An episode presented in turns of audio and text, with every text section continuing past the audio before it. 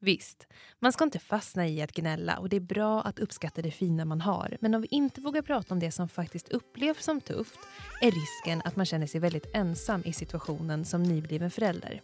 Veckans gäst brottades med flera olika saker när hon just hade blivit mamma och har insett att det finns något väldigt fint i gemenskapen som blir när man inte bara pratar om livet som genom ett rosa skimmer. Välkomna till veckans avsnitt av Älskade unge där vi dessutom efterlyser era bästa föräldrar-lifehacks.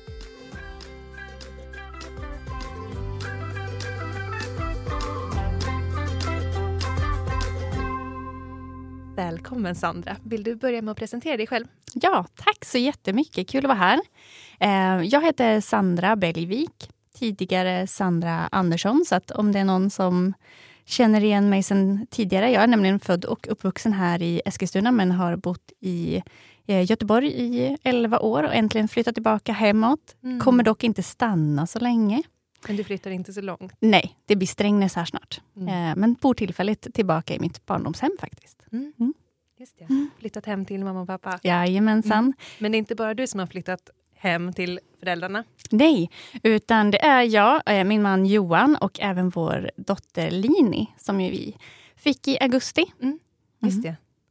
Och det är ju såklart det vi ska prata om. Ska vi börja från början? Hur var din graviditet? Ehm, jag hade en bra graviditet. Inte till att börja med. För eh, nej, efter att jag hade plussat så gick det några veckor och jag åkte på magkatarr ganska tidigt. Mm. 20, 21 eller om det var 22 december eh, 2022 var det till och med då. Mm. Och sen så vet inte jag egentligen riktigt vart gravid illamåendet började och eh, magkatarren avtog. Men i 51 dagar ungefär i sträck så mådde jag illa dygnet runt. Jag mm. kräktes inte så jättemycket, men eh, jag mådde verkligen illa varje dag. Mm. Yr, eh, kunde inte klara av att öppna kylskåpet, för kylskåpet luktade jättekonstigt. Ja, eh, klarade inte av plastlukterna. Mm. Men sen så efter det, när det väl släppte, så hade jag en väldigt bra graviditet. Mm. Och eh, var relativt stor men rörlig. Kunde knyta skor, mm. eh, kunde raka benen som jag har hört. Ja. och eh, kunde även eh, alltså, dona hemma. Mm. Rensade förrådet dagen, samma dag alltså som hon kom i stort sett, mm. eller precis dagen innan. Mm. Så att eh, jag mådde väldigt bra och tyckte liksom att det var inte så jobbigt. Ingen direkt foglossning, inga såna så små bekymmer bara. Mm. Så att jag totalt sett, förutom illamåendet, en väldigt bra graviditet. Just mm. Mm. Men sen föddes hon lite tidigt. Ja, tidigt och tidigt, men hon föddes åtta dagar före beräknad födsel. Det. Eh, och det räknar man inte med som förstföderska, för man får alltid höra att du kommer gå över tiden. Mm, just det. Ah, vad du kommer gå över tiden. Man tänker så okej, okay, eh, två veckor, jag får ladda. Mm. Så att jag, som kontrollfreak som jag är, så tänkte jag ju liksom att ja, men då har jag kontroll på det här. Det kommer gå jag kommer mm. gå över tid. Och sen eh, så kom hon åtta dagar innan. Just det. Hur mm. var det för dig?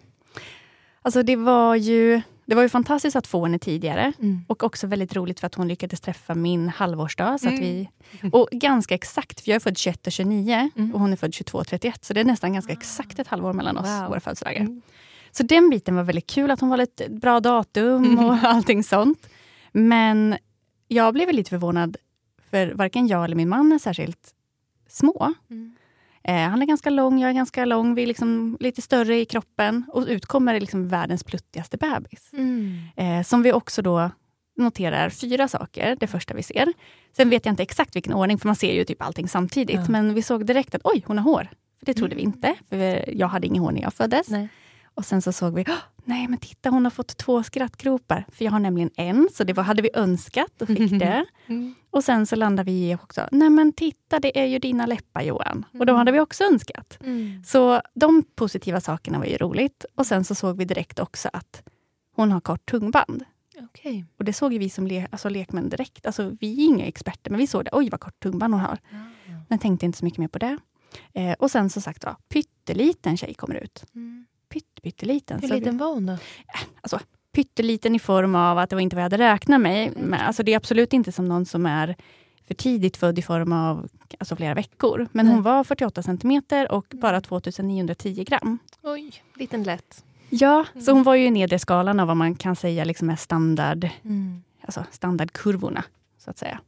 Och du, du sa lite skämtsamt nyss att du är ett kontrollfreak. Ja.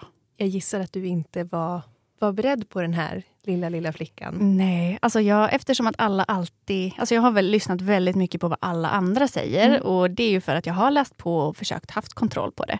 Um, men då visar det sig att jag har köpt bara 56 storlekar mm. och kanske någon 50, för det är vad man får höra. Men de växer ut 56 ja, jättefort. Mm.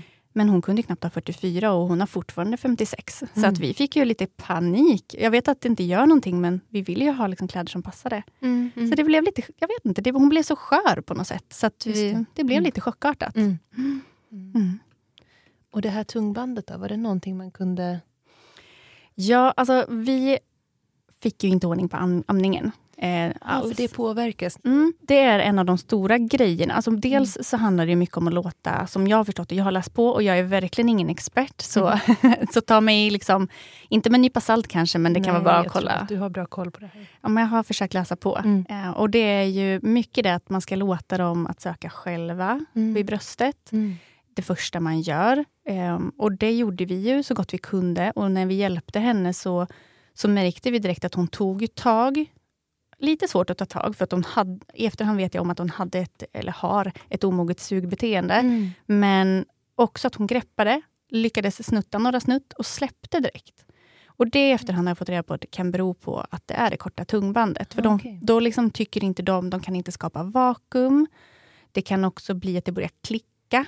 Alltså det blir ju på grund av vakuumet, alltså det är klickljud.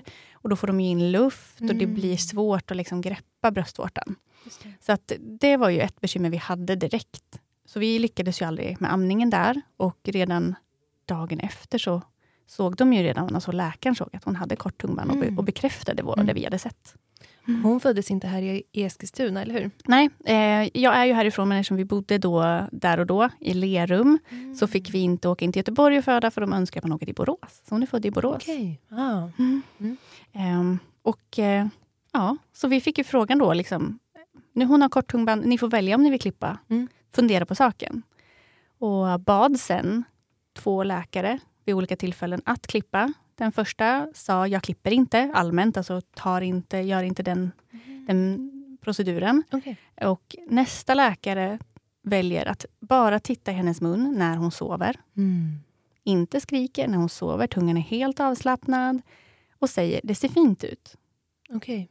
Okay. Men det hade kanske sett annorlunda ut om man hade kollat när den var ja. spänd. Ja, för ja. så är det. Mm. Ja, vi har ju tittat på bilder och hon är ett skolboksexempel på mm. vad ett mm. kort tuggband är. Jag tänker det måste varit väldigt tydligt när det var något ni reagerade på. Ja.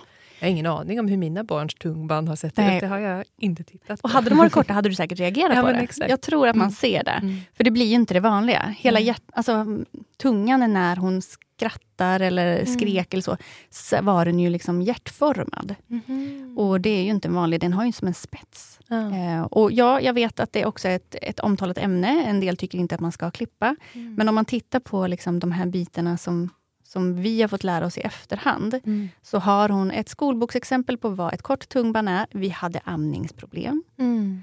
Och då bör man få klippa. Mm. Eh, och vi tycker att det är väldigt tråkigt att vi inte fick göra det direkt. Det. Istället för att vi fick lov att vänta. För det påverkade dig mycket att ni inte fick ordning på amningen. Mm. Mm. Alltså det var ju ja, men dels en liten chock att få en liten bebis. Ja. Dels en chock att naivt ha klivit in och tänkt att det kommer lösa sig med amningen. Den biten får jag ta på mig. Eh, liksom tänkt att jag är 34 år, jag har kontroll på det mesta i livet, men det är mm. inte att få barn tydligen. Och amma, mm. det var mycket svårare än vad jag hade ens kunnat tänka mig. Mm. Men, men just det här liksom att vara tvungen, eller tvungen, jag hade ju kunnat valt ersättning direkt. Men mm. jag ville ju inte ge upp. Nej. Så jag valde att börja pumpa och började pumpa bröstmjölk redan på BB. Mm. Där de liksom inte egentligen sa mer än pumpa var tredje timme. Okay. Och då pumpade jag var tredje timme på minuten. Ah. Så att jag sov ju inte. Typ, ja, vadå, du ställde klockan och pumpade på natten med? Jajamensan. Oj, oj, oj. Så även om Lini sov, som vår dotter heter, mm. eh, och, alltså då var det verkligen bara upp, pumpa, mm. köra på var tredje timme. Mitt i natten, även om hon och min man sov. Mm. Så att, och det blir ju det, man tänker ja, men var tredje timme, då får du tre timmars sömn. Nej, så är det ju inte. För det är tre timmar, inte från att man har pumpat klart, utan tre timmar från att man börjar pumpa. Mm. Så um, jag pumpade ju då 20 minuter. Och sen så ska man äta någonting, kanske dricka något, diska alla flaskor. Mm. Och sen så ska man försöka sova igen och då kanske Lini vaknade och sen så var det min tur att ta henne och så blev det kanske att man fick en halvtimme sömn eller en Mm. timme sömn. Ja, åh vad tufft. Mm. Mm. Så um, där var det, men det var ju ändå, alltså på ett sätt var det ju mitt val att välja pumpa Mm. istället för att välja ersättning. Men jag kan nog känna också att vi blev lite fråntagna chansen till amning. Det hade Mm. kanske inte funkat ändå, who knows? Nej, det vet man ju inte. Nej. Mm. Men jag kunde verkligen sakna att vi inte fick den bästa liksom, fysiska Mm. starten i form av ett klippt tungband. Ja, jag förstår. För eh, vi fick det ju klippt så småningom. Mm. När var det då? Det dröjde lite grann. Vi sökte liksom dels på vår BVC, som då var Lerum slash Alingsås, som Mm. man liksom tillhörde. Och då fick vi en remiss till Alingsås. Mm. Men vi valde faktiskt att vänta lite och klippa i Borås, för att de har en jättebra amningsmottagning Ja, okej. mm. med en, eh, en logoped som samarbetar tätt med en eh, läkare. Mm. Så att de bedömer tillsammans, eller en logoped bedömer och sen hjälps de åt att klippa. Det är själva läkaren som klipper, men logopeden är med och fått jättelovord att alltså, de ska Mm. vara jättebra. Så vi väntade lite grann. Jag tror Alingsås, då hade vi fått vänta ungefär fem veckor. Mm. Och nu blev det att vi väntade drygt sex veckor. Mm. Och det kanske inte låter så mycket i en vanlig... Liksom, om, innan jag fick barn hade jag tyckt sex veckor var ju ingenting. Men i ett ångestmörker av ingen sömn och bara panik, Mm. då var det ganska jobbigt. Du har beskrivit det här som att du liksom kanske i efterhand ser att du liksom närmade dig en förlossningsdepression. Absolut. Ja. Jag klev definitivt in i... Baby, hade rejäl Mm. baby blues. Mm. Inte bara liksom lite kvällsångest som jag vet, eller bara och bara, jag ska absolut Nej, men- inte förminska någonting. Men om vi tittar på det så, om vi tittar mängdmässigt så Mm. hade jag inte kvällen endast. Utan det var ju dygnet runt som jag hade Mm. ångest. Och Mm. hade ju... Vi hade en röd lampa som vi hade tänd och den, i, liksom, den i taket såg jag Linis ansikte när jag vaknade för att jag hade sån ångest. Det var liksom jätte... och s- Mm. Alltså, som man gör efter en förlossning också, svettas och det Mm. är ångest överlag och så baby blues på det. Så Mm. jag kände ju och flaggade väldigt tidigt för att hörni, någonting är fel. Jag är på väg in i förlossningsdepression tror Mm. jag. För jag, har, ha- jag äter nämligen sertralin Mm. och har en depression, alltså har haft depression tidigare. Mm.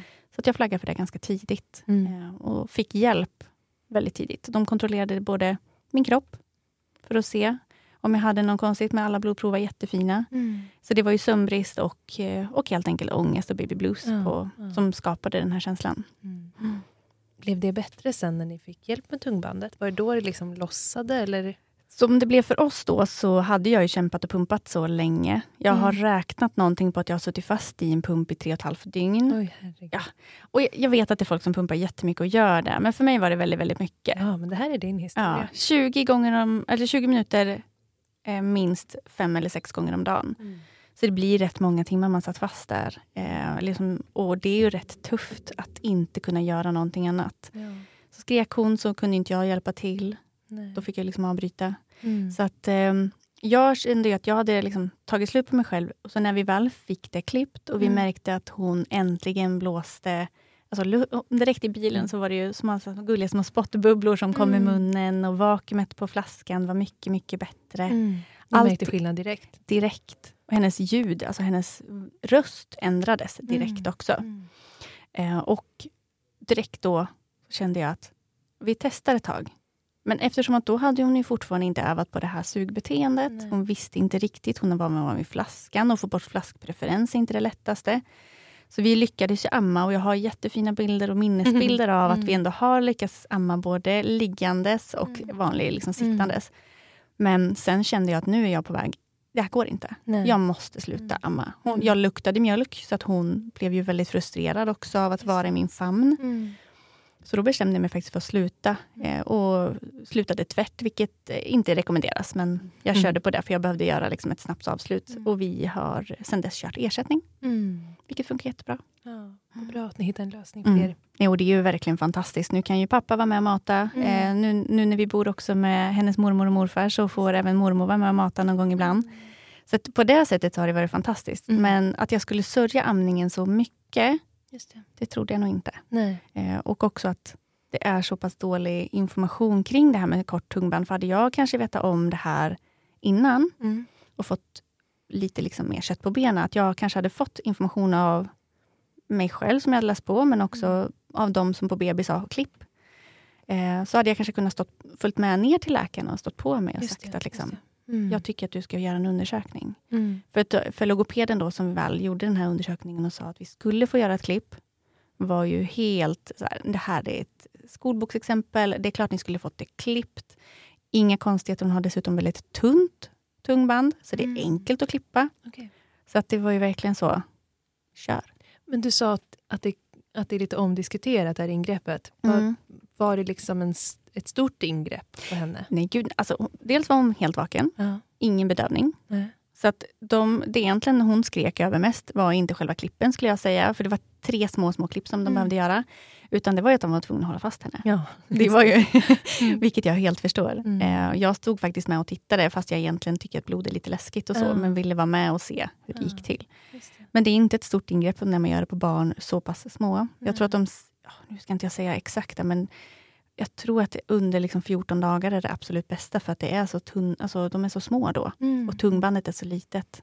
Det. Så um, det var absolut inget stort. Det är större när man gör det sen. Som Ja. vuxen eller alltså när hon blir äldre. Och um, det, det kan ju påverka talet. Mm. Och i vårt fall så hade det kanske påverkat talet ganska mycket för vår dotter om hon har ett namn som heter, Lin, hon heter Lini. Just det. Då hade det kanske inte varit så lätt att säga det, för det använder man ju tungan rätt mycket. Mm. Så för oss var det inget konstigt. Vi, vi, vi visste om att det var omdiskuterat, men för oss var det liksom vi ville. Och Mm. vi, vi kände väl att vi borde få välja vad vi vill göra för vår dotter, när det här inte är ett ingrepp som är något konstigt. Mm. Mm. Och därför tycker vi att det var synd att vi blev nekade. Mm. Förstår det. Påverkar det henne liksom med de ljud och så hon gör idag? Att hon hade det här problemet när hon var liten? Nej, Nej. nu är det ju, skulle jag säga, alltså det är ju, hennes tunga är jättefin. Mm. Det låter, alltså hon kan verkligen skrika, Mm. hon har hög volym Mm. och kan liksom göra allting som alla kan utan kort tungband. Liksom så. Så att, och det, det enda som var att det påverkade henne som liten såklart. Mm. Mest kanske oss, för hon kommer inte minnas det. Och mest mig. Mm. Men det är klart att det påverkade henne, för att som, som sagt, inte något vakuum, fick in mer luft än vad hon skulle när hon drack från flaska och från bröstet. Så att då Mm. blev det ju att eh, gaser Mm. och magknip Mm. och lite sådana saker som barn har, och särskilt nyfödda. Men hon, hon hade kanske sluppit i alla fall några procent av det, Mm. om vi hade fått klippa. Just. Mm. Jag vet att du har, ehm, du har startat ett specifikt Insta-konto för att skriva, inte bara om det här specifikt, men om, om ditt mammaliv. Ja, men precis. Och det är liksom baserat ganska mycket på att jag kände mig inte lurad. För att som sagt var, jag får skylla mig själv att jag inte läste på mer. Just det här i de här, ja, att jag tänkte att jag hade de där åtta dagarna. Man kanske ska vara förberedd lite tidigare än så. Men annars så känner jag att det är ju lite tabu att prata om de jobbiga sakerna. Mm. Man pratar jättegärna om solskenshistorier och till och med jag har en jättefin amningsbild som jag nu har lagt upp, men med Mhm. texten om att det inte är en äkta bild. För att det. gick ju inte. Hon ligger vid bröstet och det ser jättefint ut. Men Mm. sanningen bakom det är att vi lyckades inte. Vi har lyckats amma vid vissa tillfällen, men vi har inte lyckats, eller jag och hon har inte lyckats med amningen tillsammans. Mm. Så att, att våga prata om det svåra och liksom vara förberedd. Och främst egentligen rikta sig väl kontot till, på ett sätt, de som är gravida och inte har ett barn idag. Just. Just för att jag vill upplysa om saker som jag själv... Mm. Men jag, jag har börjat med ett segment som jag kallar för saker som jag önskar att jag visste om. Mm. Men ja, det riktar sig såklart till alla mammor och Ja. även pappor som är nyfikna. Mm. Så att man kan ta del av varandras erfarenheter. Och någon Mm. annan kanske har en annan syn på någonting. Då får man jättegärna dela det med mig så Mm. att jag kan antingen ta upp det eller så ser någon annan den kommentaren. Mm. Så det är ett sätt att liksom få folk att vara trygga Mm. i att man får ärlig information. Mm. För det rosenskimrande är Mm. kanske inte alltid så rosenskimrande. För jag förstod inte bebisbubblan. Nej. Det tog, jag tror att när hon var ja, men ganska bra bit efter att vi hade slutat, att jag hade slutat pumpa och am, försöka amma. Där någonstans släppte det riktigt. Eh, och jag kunde liksom njuta av allting. Mm. Jag njöt av Lini och liksom tyckte att det var härligt att ha Mm. henne där. Men helst ville jag bara sitta bredvid och någon annan tog hand om henne i Ja. början. För att jag brydde mig om henne och var jättenoga om att hon skulle må bra. Men jag orkade inte riktigt. Nej. Och, mm. Jag, jag tycker att det är bra som... jag vet att du har skrivit om i något av inläggen där du, där du berättar så här, det här... Jag tror att det handlar om att hon var mindre än vad du hade förberett dig på. Mm. Och så tycker jag att du liksom sätter ord på att det här är inte det största problemet man kan ha, men för mig var det jättejobbigt. Precis. Jag funderar också på om det kanske är lite anledningen till att man upplever att folk bara gör allt så rosenskimrande, just för att man tror att Mm. är inte problemen riktigt allvarliga så ska man bara vara tacksam och tyst. Precis. Ehm, men, men man behöver ju liksom inte jämföra sig när det gäller upplevelser. Att liksom, bara för att någon annan har en värre upplevelse betyder inte att den här inte är jobbig. Nej, och jag tycker du har, alltså det ligger verkligen något i det. Jag tror att vi många, och jag säger vi eller man, för att jag tror att det är många som skäms för när man hör att någon annan har gått igenom någonting jättetufft. Jag hade som sagt en väldigt lätt och enkel förlossning och jag har inte haft några bekymmer. Ja, men det största bekymret vi hade var att Linja hade gulsot och kort tungband, vilket i sig låter ganska lite. Men det var traumatiska upplevelser för, för oss ändå. Mm, mm. Och då tänker man så här, nej men gud, det är ju folk som då har varit med om jättestora grejer. Och det är klart att jag är tacksam att jag inte har... Det var ju aldrig någon fara för hennes liv till exempel. Och det är jag jättetacksam för. Mm. Men man, man ser ju bara det man har framför sig. Och jag har en jättebra metafor för det här. för jag brukar säga så här att eh, när jag plockar mammas ögonbryn, så säger hon alltid att men är inte klar snart? Jag sa, jo men nu är ju de liksom, hårstråna som nyss var näst störst, är ju störst nu. Så nu ser ju jag dem. Mm. Och så kan jag tänka att det kan vara lite med problem också. Att har inte jag de största liksom, hårstråna. Mm. så är ju de lite mindre de största för Mm. mig. Mm. Så att, eh, du, mycket Mm. det, alltså det ligger väldigt mycket i det du säger. Om folk ständigt bedömer att deras problem inte är de värsta man kan ha och Mm. därför pratar man inte om det så, så har man inte den liksom gemenskapen eller förståelsen för att fler går igenom samma sak. Mm. Och det tror jag att man ofta mår bra av. Det märker jag att just, kanske framförallt så här när det gäller graviditet och förlossning, att alltså communityn som blir mammor emellan eller föräldrar emellan, den, den är väldigt viktig. Det är många som lägger jättemycket tid på olika liksom nischade grupper på Facebook för att hitta, för att förstå folk som går igenom samma sak. Så jag tror att det är jätteviktigt att man pratar om det som, det som man kan uppleva som jobbigt.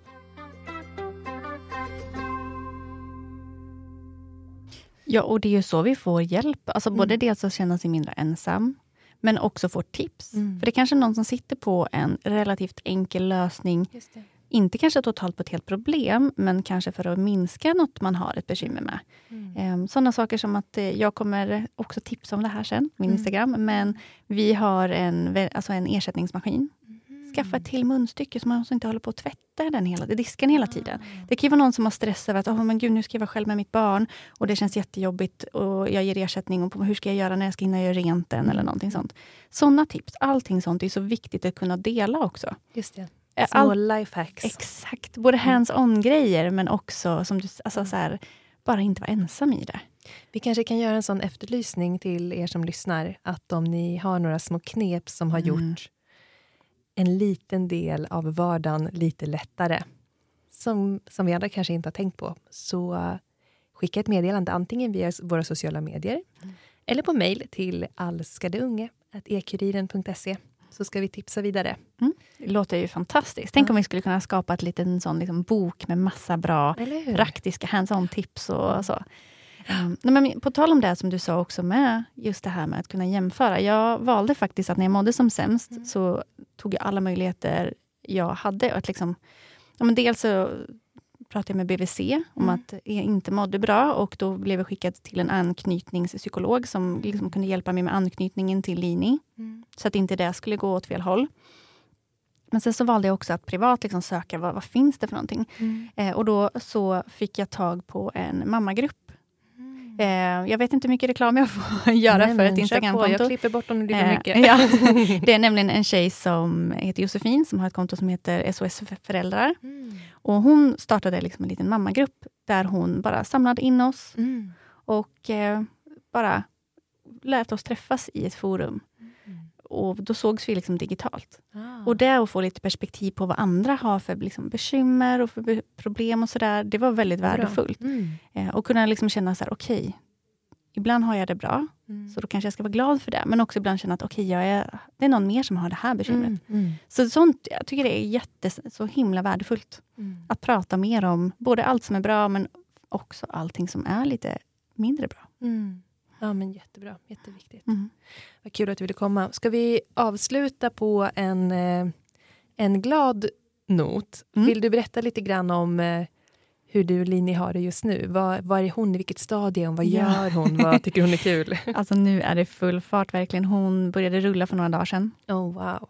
Vi har, hon, hon rullade faktiskt första, första gången första december. Mm. Och sen så tyckte hon att check på den. Så nu, nu låter jag bli. Och så, ni bara, hittade vi på att hon gjorde det där eller? hade det bara på film när hon var låg på mage, eller liksom bild liksom när hon var låg på mage, så då, då kunde jag inte bevisa något. Nej. Nej men så hon har hittat det och i dagsläget så försöker vi träna tillsammans. Hon följer med mig på lite mammaträning. Mm. Och eh, ja, men jätteroligt. Och vi har börjat på babysim. Mm. Och allting blir ju faktiskt lättare det, att ha en nyfödd är det tuffaste, helt klart. skulle jag mm. säga. Och Särskilt om man kanske har antingen baby blues, mm. man kanske har något annat bekymmer, eller som för min del, då att jag, behövde, alltså jag pumpade och tyckte att det var en pers. Um, så nu när vi väl är ur den biten och jag kan liksom känna att, att jag bara kan vara med henne och njuta av henne och hon mm. börjar också vara stor. Hon ja. är snart ett halvår. Mm. Så det, ja. går, um, det går fort och det är roligt. Mm. Och det är full fart där hemma. Och som sagt, då, skrika kanon. Både glatt och lite mindre glatt. Ja, mm. Kul.